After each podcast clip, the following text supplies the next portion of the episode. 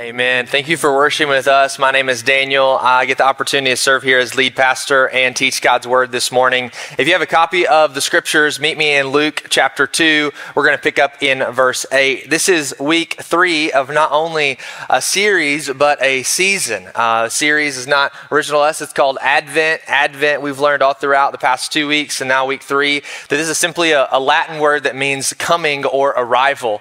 All throughout church history, uh, our, our mothers and fathers in the faith before us have practiced this season of the four Sundays leading up to Christmas of uh, remembering by looking backwards at the first coming of Christ, but also longing for the second coming of Christ. This is this paradox of faith that we have faith in what Christ has accomplished, but are also longing forward to what the hope that is stored up for us on his return one day.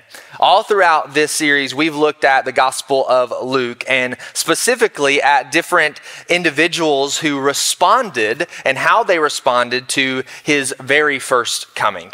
Uh, and so the Luke chapter two, verse eight, where we'll pick up just in a moment. But just to give you a recap, if you uh, are a guest for the very first time uh, and haven't been a part, that this is where we've been thus far. We looked at first the response of the mother of Christ in Mary, how she had a great response of faith in what the Lord was going to do in and through her life by bringing about the Christ through her. And then second, and last week we looked at uh, what is traditionally known as the innkeeper, and what we see is a, a lack of response. Uh, jokingly, uh, several of uh, Journey's Faithful called this the one where I messed up the nativity. And so if you can just go online and look at that uh, later, but we see a lack of response by those individuals who uh, took Christ in and uh, to the birth of Mary. And this week we're going to look at the shepherds.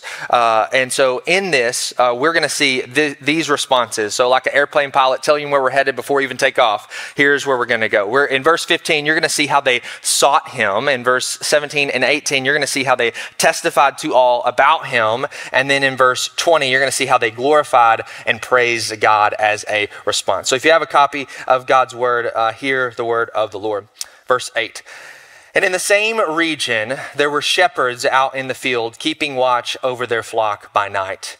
And an angel of the Lord appeared to them, and the glory of the Lord shone around them. And they were filled with great fear. An angel said to them, "Fear not, for behold, I bring you good news of great joy that will be for all people. For unto you is born this day in the city of David a Savior, who is Christ the Lord. And this will be a sign for you. You will find a baby wrapped in swaddling cloths and lying in a manger."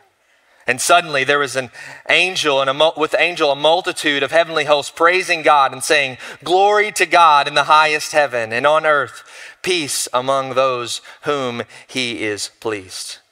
Verse fifteen, and when the angels went away from them into heaven, the shepherds said to one another, "Let us go over to Bethlehem and see this thing that has happened, which the Lord has made known to us."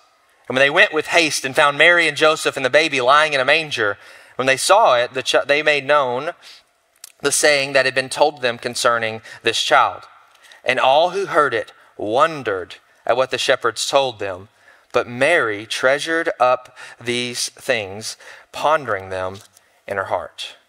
And the shepherds returned, glorifying and praising God for all that they had heard and seen as it had been told to them. Do you remember as a child longing for Christmas? How you prepared so diligently about the days leading up to Christmas, the list that you would put together about the presents that you so badly wanted to receive. If you were anything like me as a child, that you were thinking strategically of who you would ask for what presents from and what order you would place them on your list. And as you prepared that, you know, perfect list that you were just couldn't wait to open on Christmas morning, you begin to count down the days as it got closer and closer to December. And you couldn't wait for the twenty-fifth to finally get here. When the twenty-third, Christmas Eve's Eve arrived, you're like, I can't wait for tomorrow night, but I'm not going to sleep then either. So you're just built with this anticipation about the arrival of this day and what this day would mean as you would get to chance to open presents and see the all that you had longed for and prepared for.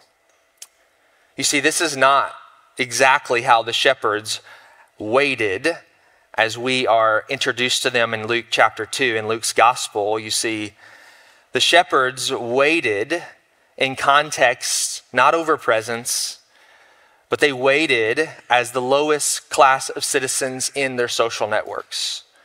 You see, who these shepherds are is we need to understand in context is by Old Testament law standards, they are unclean. And in their Jewish culture, for some reason, these shepherds were seen as a representation of the poor, the marginalized, the humble. And then they were to receive this message of salvation. Indeed, as the angel said, for them it would be good news. A rescuer had come unto them. And just as a, a side note, we're not really sure what happened throughout ancient Israelite culture for this class of citizens to be as respected, to be then turned on its head, to be the most marginalized, the most poor, the lowest class, the unwanted, unnoticed, and just get out of our way of culture. Because if you think about the Old Testament, you have David, who's one of the greatest kings in Israel. He's a shepherd. God himself calls he, himself a title, the shepherd of his people. But something happened uh, from the time period of the prophets, and then you get into the Gospels where clearly this class is not wanted in their culture. You can just see that they are these unclean, unwanted, unvalued members of society. But if that didn't top it all off, they, they were in this culture of being oppressed by the Roman occupation of their country, being taxed out their ears, barely probably being able to afford to live or have some kind of sustainable livelihood for their families. In many ways, they felt most likely unseen, unnoticed, and unwanted by others. But to them, an angel appears and says, I bring you good news of great joy. So I don't know how this Christmas season is happening upon you, but for you, maybe you don't have this anticipation building in your stomach that you can't, you're longing for December twenty-fifth. Maybe you're like, ah, the presents, whatever. But for you, you feel much like these shepherds, unnoticed, unwanted, and undervalued by many. But think about this fact. Think about who these shepherds are. If you can relate to them on any level with that, that these shepherds, in the context of being oppressed by the Romans and ostracized by their community, God sends a messenger to them, not to just this general population, because you're going to notice that it's these shepherds who get this message. It's not the whole town of Bethlehem. It's these individuals. Think about in your mind, verse seventeen that we read, the people that heard it, they wondered. They're like, what is going on? What are these guys who've been outside too long telling us?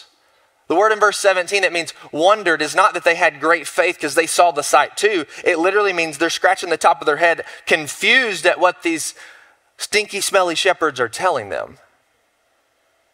That God reveals, sends a messenger to them. Because God saw them.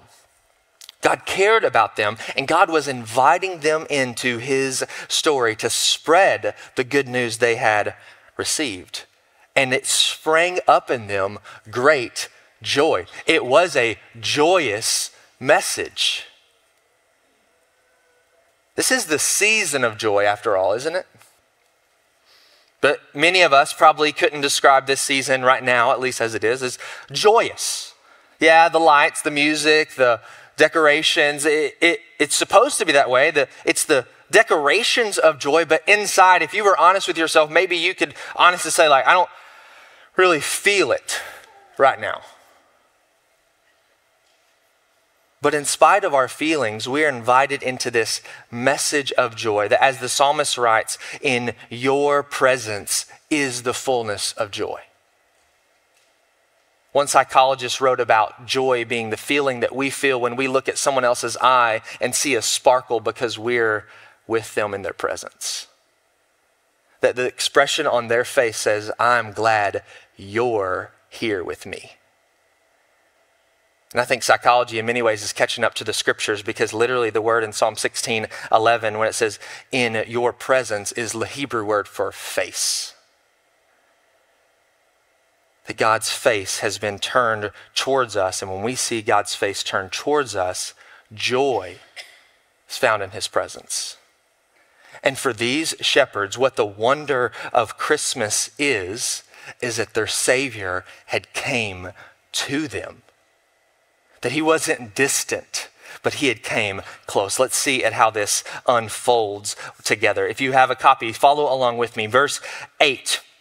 In this is what you see in verse eight is what connects the shepherds to the nativity scene, if you will. The birth of Christ is two things, the area and the timing. Because in, in verse eight, it says, in the same region, there are these shepherds. So the, the region, that they're, they're together locationally with the, the birth of Christ. They're really close by, and the event happened very uh, close together. That this night, he says, like tonight, born is, is a Savior to you. And then these two events are connected, the, the angels coming and the birth of Christ, by timing and location. And this is how it unfolds. Verse ten, the angel says, "Fear not, for behold, I bring you good news of great joy that uh, will be for all the people. For unto you is born this day in the city of David a Savior who is Christ the Lord. And this will be a sign for you. You will find a baby wrapped in swaddling cloths, lying in a manger."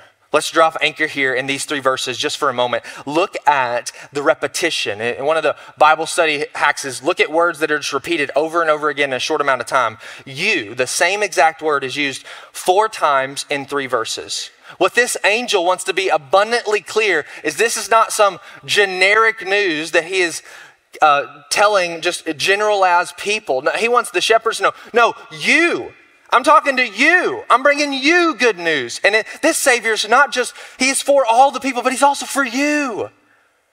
Doesn't matter who you are, what your background is, what your history looks like. He's for you. Doesn't matter that you're the lowest class citizen in your culture. He's for you. The wonder in this message is how can the God Most High come to these guys? How can the Savior of the cosmos, the creator of the universe, show up to some stinky, smelly shepherds in a pasture off the hills of Bethlehem? And when he shows up, this angel, notice how he arrives, the first response of the shepherds in verse ten. He says, "Fear not," because apparently they were scared. Their first encounter, it says in, that they were terrified of what was coming upon them. But this news that was being brought to them wasn't supposed to produce fear in them. Rather, it was supposed to produce joy and happiness, glad tidings, all these different things. But fear was their first response when the angel appeared. It made me think about this text when I was studying it, when they were filled with great fear at the end of verse nine, that I wondered, how many of us, when we thought about God, our first response being great fear? Or thought about having joy and is being a concept of when God turns our, his face towards us and looks upon us, that we look in his face and our first response is not joy, but rather it is fear. Because when we think about God, a Savior, who, an all-powerful being who knows all, is everywhere, created all. And we think about us, we think about, man, I know how messed up I am. God who knows everything coming close to me, that terrifies me. I don't want to think about one day where I'll see him face to face, the, the day of judgment, if you will, that I'll be in his presence. Like, I don't want to think about that day because I know how messed up I am. This angel quiets their fear and says, I'm bringing you good news of great joy, and not just for you, for everyone. So what's the news? Verse eleven, for unto you this day is in the city of David a Savior who is Christ the Lord. He is born. Three words that we need to isolate in here on this text is Savior, Christ, and Lord. Three titles that are all attributed to the person of Jesus. And he was born this day. It's his timing and location is connected. The word Savior here is a title that's almost throughout the New Testament reserved for uh, God. It's all in the book of Acts and the book of Luke that God is the one who is Savior. So for these shepherds thinking about in this moment, man, this is good news. A Savior. I need a Savior right now. Like some of you in a variety of areas of your life could think, yeah, I could need a little saving in this category of my life. But you know, all throughout the Old Testament, there had been different savior types, the rescuer types, the kings and prophets, judges and leaders uh, throughout Old Testament history. There had been saviors. Like, oh, this is good news. Here's, here's another one of those guys. He's coming to pull us up out of this oppression that we're facing in this moment. He's Savior. But the angel goes on. He's a Savior born in the city of David who is Christ. Okay, that's good too, because Christ is simply a title. It's not actually Jesus' last name. It means anointed. It means born for this task. This is who he is. He is Savior, and he's born for this task. He's the anointed one. He's not just this, this random individual like, hey, I think this one's going to turn out all right one day. But he is one who is born for this, and then he gets the third title, and these three put together in one individual who is Lord. It's the Greek word. It's a transliteration of the Hebrew word for Yahweh, God of the Old Testament, personal God. Who is this baby? He is a Savior who is born for this task, and he is God Almighty himself. Holy cow. The shepherds must have been thinking in this moment, oh my goodness, it's the one we've longed for. It's the one all of creation has waited for. And he's here, and they're telling us that he is here. This is, this is unexplainable. This is undescribable. I just can't imagine that he's here. And you're telling us this news. Oh man. And they're probably processing this in this moment, starstruck, like literally, because of the brilliance around this angel. And then he says verse twelve, which shocks them even more, most likely. He says, and this will be a sign for you. This will be a sign. This is the thing that's going to say that what I told you is truth. What I told you is truth. This is the sign. Two things. You will find a baby wrapped in swaddling cloths and lying in a manger. And this probably shocked the shepherds more than anything else after getting the news they had just heard that this is how they would find him. First one is baby wrapped in swaddling cloth. This isn't crazy. It's a We still swaddle our babies today. If you've ever been to a hospital to go see a newborn, they are swaddled. They're not swaddled in cloths like this, but they are swaddled. They're wrapped up to keep warm. And they're like, okay, that makes sense. Check.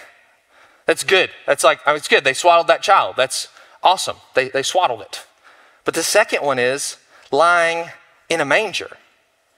And this was most likely the, the key sign for them, because the shepherds say, after this is over, the angels pronounced their announcement, and we'll look at next week for Christmas Eve how the angels responded to the birth of Jesus. Uh, so we'll just skip those few verses because uh, we'll hit them next week. But look, jump to verse fifteen. And this is how the shepherds respond. This is how they react in this. They say, well, let us go over to Bethlehem and see this thing that has happened, which the Lord has made known to us. And they went with haste. They ran. Like, that's what haste means. I don't know if you've ever hasted anywhere. But uh, this is probably what it looks like. It looks like you're moving pretty quick, okay? All right, you can use that this week. That's free of charge, okay? So, and they, and they went with haste. They found Mary and Joseph, and here's the catch right here, Luke in verse sixteen, and the baby lying in a manger. They say it again. They don't talk about the swaddling cloths because that was most likely normal in that context. And this was also a very normalized thing too, for this is where the baby is. Oh, this is where he's at?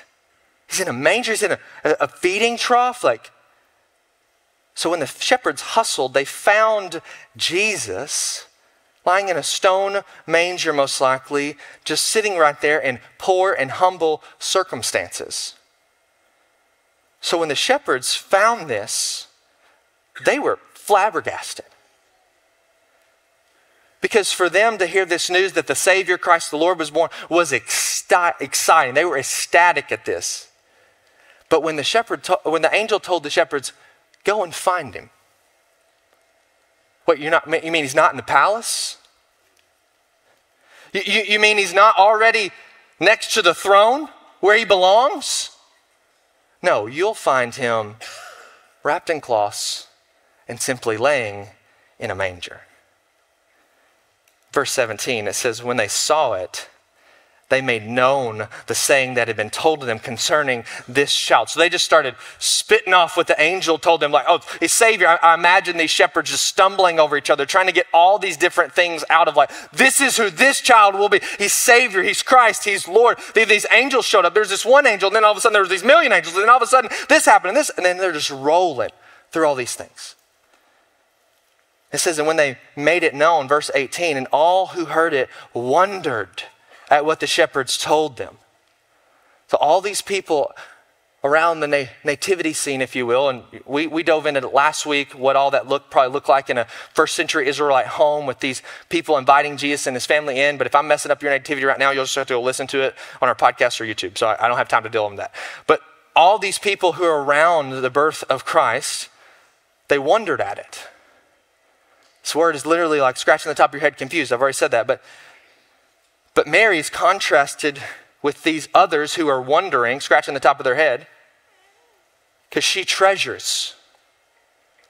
She sees all these words and titles as, as valuable, and she starts to ponder them. It says she ponders them in her heart. She probably spent the rest of the life of Christ on the earth pondering, wondering, what does this mean? How will this play out? How will this baby do these things that has been spoken over him from the beginning of his time on earth? And it says, and the shepherds returned, they glorified and praising God for all the things they had heard and seen as it had been told to them. It was true. That angel was right, that that baby boy was simply born in a poor and humble circumstances, and he had came close to us, and this gives me joy. How is this the setting? Mary's treasuring, the shepherds are telling everybody, worshiping, and then these other people are just left confused. Like, what is going on at this scene? Here's the wonder. Here's the magic of Christmas in this moment. What shocked the shepherds is that God didn't go straight to the palace. He didn't go straight to the throne. Instead, God showed up in poor and humble circumstances, just like they were. Their joy came from the fact, and instead of God being in a distant location that they could never achieve, that he had actually came to them. And their joy came in knowing about this child, who he is, but their joy came simply from the fact that he was with them. He came to be with them. And before a healing, before a demon got cast out, before a resurrection, before a feeding miracle, before walking on water, they proclaimed about who this child would be, because he had turned their sorrow into joy simply because he came. Maybe right now you're feeling around this Christmas season an awful lot like the shepherds before the angel showed up. Unwanted, outcast, and unnoticed by others. To that, I want you to know that God sees you. He cares for you, and he desires to come close, and he's actually inviting you in. Just like the very first Christmas, he is longing to be close, because the reality of who our God is, listen to some of these scriptures that as the psalmist reflects on the presence of God. He says, where can I go from your spirit? Where can I flee from your presence? I can't get away from you. Like, you're, you're coming close to me. And the psalmist continues on. He's, he's talking about the darkness of his life. In verse eleven in Psalm one thirty-nine, it says, and if I say, surely the darkness will hide me and the light will become like night around me. Notice that poetry. He says that the light is even like night. That inside of me, it's just, it's all darkness. But listen to how he turns the phrase in verse twelve. Even the darkness will be not dark to you. The night will shine like day, for darkness is light to you. that no matter the circumstances that we may be walking through in our lives, that our God can be present with us, is present with us, has come close to us, that his presence, or that Hebrew word, his face, is turning towards us, not because of our good deeds and good works, but because of who he is. He sees us, he cares for us, and he's longing to draw close to us. One of my favorite Old Testament stories about this is in Genesis sixteen with Hagar, who's an indentured servant of a very popular Old Testament character about Abraham and Sarah. And Hagar, their servant, gets mistreated, unwell taken care of, and cast out after she has the, her child Ishmael. And in her sorrow and her anguish, she runs away to escape and get freedom. She just can't take it anymore in her life. She goes and sits in the wilderness by this well, and the angel of the Lord, again, the very same angel who shows up to these shepherds, shows up to her in the book of Genesis chapter sixteen. And he told her about a God who not only saw her, but was with her in this moment. And she gives him a name, verse thirteen. She gave this name to the Lord who spoke to her: "You are the God who sees me."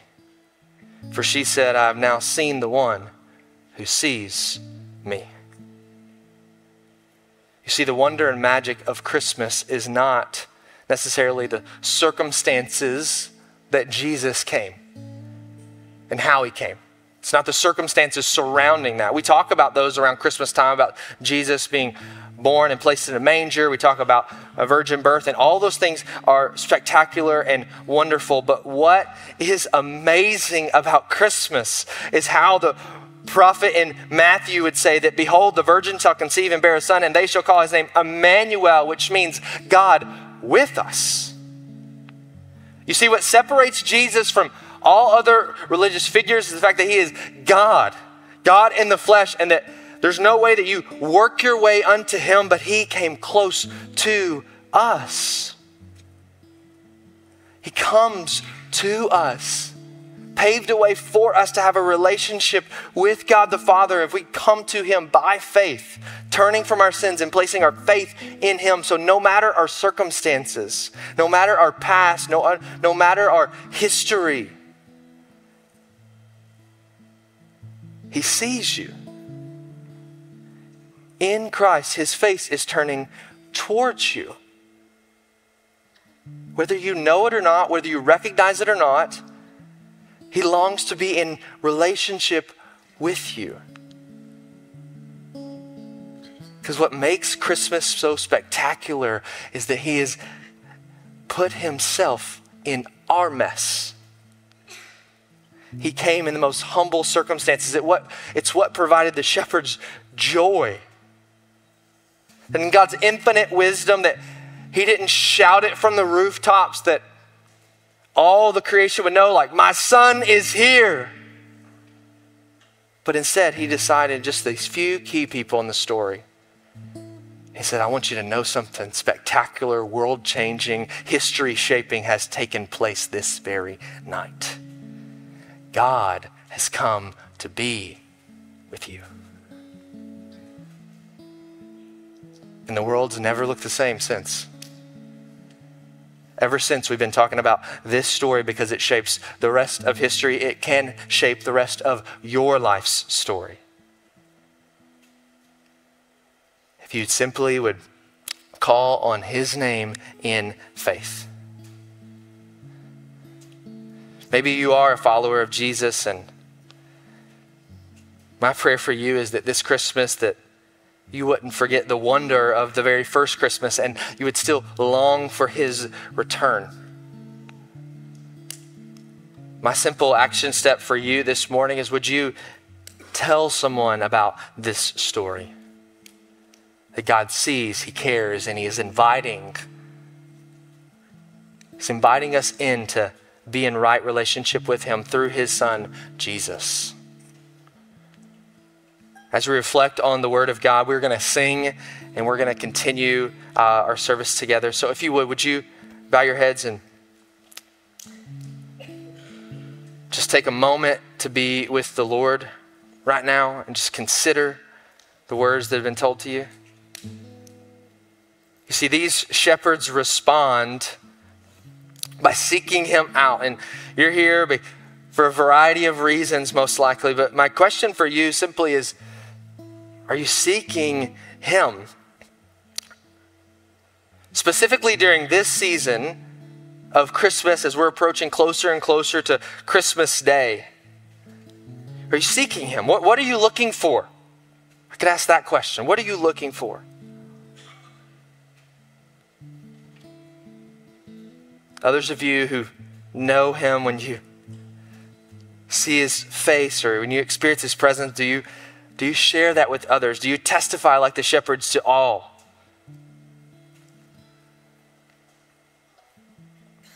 Or if you're a follower of Jesus in this room, as we sing these few worship songs remaining and light our third candle of Advent, would you reflect on verse twenty and I'm going to ask you this question as we prepare to pray and worship.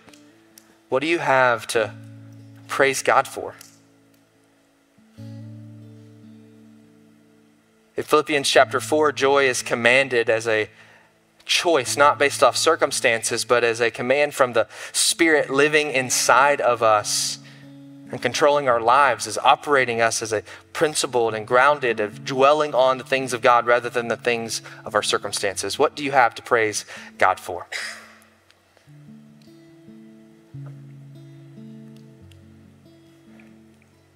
No matter who you are or what circumstance bring you into this room right now, we all have a next step. So I'm going to pray for us and then we're going to continue to sing. Father God, we thank you for who you are. The fact that you came, that you know every single one of these individual stories better than even we know our own story. I pray for all of us is we would never lose the wonder of Christmas, the fact that you came to be with us, to provide a way to be in right relationship with you. Not that we have to work our way to you, but you came close. Like the shepherds, would we seek you out? Like the shepherds, would we testify? Would we tell others about what you've done in our lives? And like the shepherds, would we praise you in spite of our circumstances? That joy is found in looking in your face and seeing that you are well pleased, not because of who we are, but because of what you have done. In Jesus' name, amen. Would you stand and sing with us?